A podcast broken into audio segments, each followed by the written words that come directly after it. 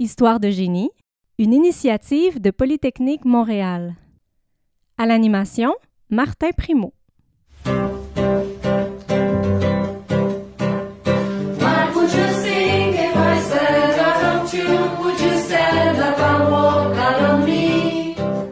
Et oui, on entame cet épisode avec la chanson With a Little Help from My Friends des Beatles, interprétée ici par une chorale amateur.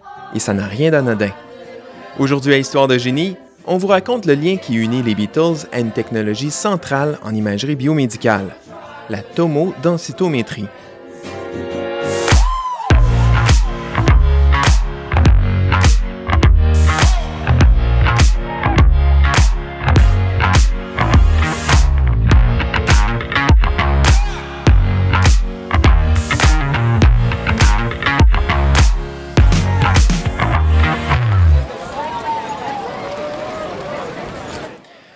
Nous sommes en 1967. C'est l'année de l'amour, c'est l'année de l'expo. la plus spectaculaire exposition internationale jamais réalisée. 1967, c'est aussi l'année du lancement de l'album Sgt. Pepper's Lonely Hearts Club Band des Beatles. L'année est aussi marquée par l'invention du tomodensitométre, ou CT scan en anglais.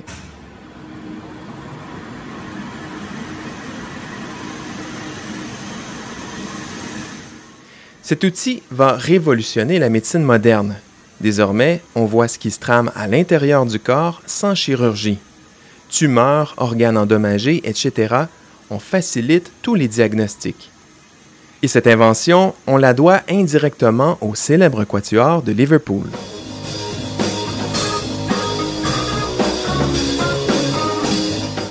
Le lien entre les Beatles et cet outil, c'est EMI. Dans les années 60, cette entreprise britannique a le nez dans plusieurs industries. C'est d'abord une maison de disques qui enregistre des albums dont ceux des Beatles. C'est aussi un groupe de recherche en électronique qui tente de faire sa place dans le monde naissant de l'informatique. EMI cherche à se démarquer de ses compétiteurs en trouvant de nouvelles applications aux ordinateurs. Elle confie cette mission à un ingénieur, un certain Godfrey Hansfield.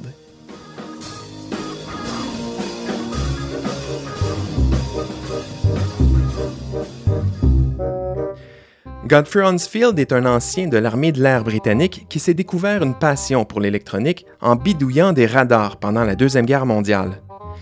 Il rencontre au milieu des années 60 un médecin qui lui explique comment la radiographie est mal adaptée pour étudier le cerveau de ses patients.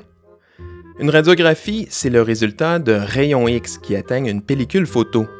Lorsque ces rayons traversent un patient, une partie d'entre eux sont absorbés par les tissus. Les os sont particulièrement bons pour bloquer les rayons. On voit très bien leurs contours sur les radiographies. Pour les tissus mous, comme le cerveau et les poumons, l'histoire est par contre différente. Les rayons les traversent facilement. Résultat, sur une radiographie, ces tissus ont l'apparence d'un brouillard. Mais la situation est en voie de changer, grâce à Godfrey Hansfield.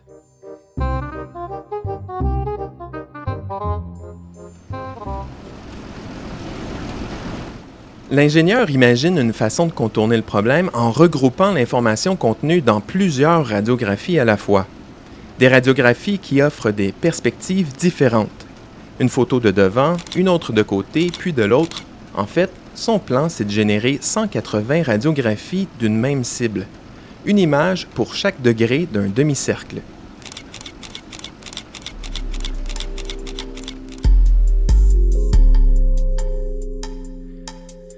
L'idée se base sur le principe suivant. Une radiographie, c'est une projection en deux dimensions d'un objet qui, lui, en a trois. Plus un rayon X rencontre d'obstacles sur son chemin, moins forte sera son empreinte de l'autre côté, sur la pellicule photo. Un rayon X qui croise un os et un tissu mou, par exemple, sera bloqué un peu plus que s'il traverse seulement un os. En jumelant les images prises selon différents angles, on peut donc reconstituer avec précision des structures difficiles à observer avec une seule radiographie.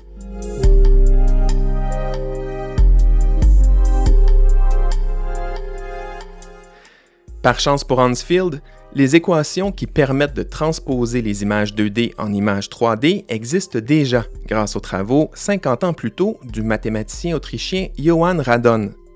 L'ingénieur se dit que les ordinateurs d'IMI se chargeraient des calculs. Il ne lui reste plus qu'à assembler un appareil pour capter les images.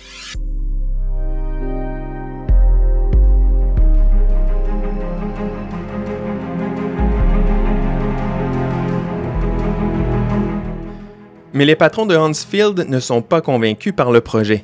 Ils lui allouent un petit budget, de l'argent qui vient en partie de la vente des albums des Beatles.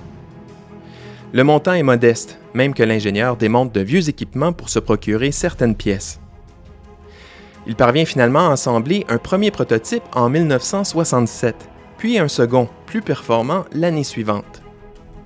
L'outil tient sur une table. D'un côté se trouve un générateur de rayons X, de l'autre un capteur relié à un ordinateur. Hansfield dépose le cerveau d'une vache au centre de l'appareil. L'outil capte une première image, puis se déplace de 1 degré pour répéter l'opération. Au total, 180 images sont captées. Une opération de 15 heures qui s'avère tout de même un succès. On est encore loin d'une application clinique, mais au moins le principe fonctionne.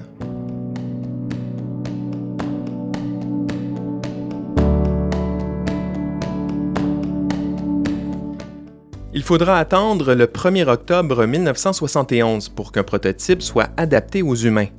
Une londonienne qui montrait des signes de tumeur au cerveau se porte alors volontaire pour l'essayer.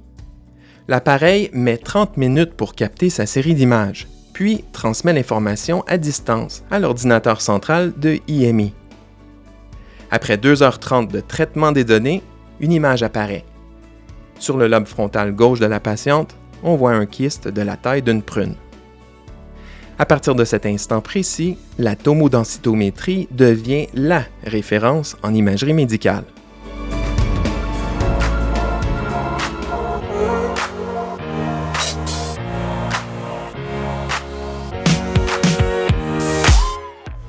Au fil des années, des ingénieurs de partout sur la planète vont améliorer cette technologie.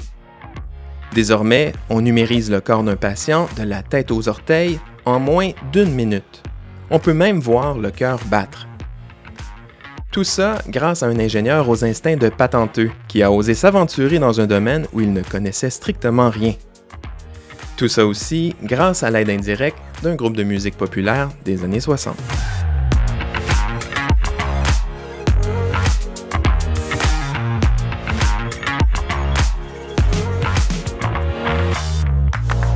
Voilà, c'était Histoire de génie. Pour ne rien rater de nos prochains épisodes, abonnez-vous à notre balado sur les différentes plateformes. Et pour les plus curieuses et curieux d'entre vous, venez voir ce qui se fait de plus impressionnant comme recherche à Polytechnique Montréal en visitant mon blog Le Labo 2500 à l'adresse polymtl.ca blog. Merci de nous écouter et à une prochaine histoire.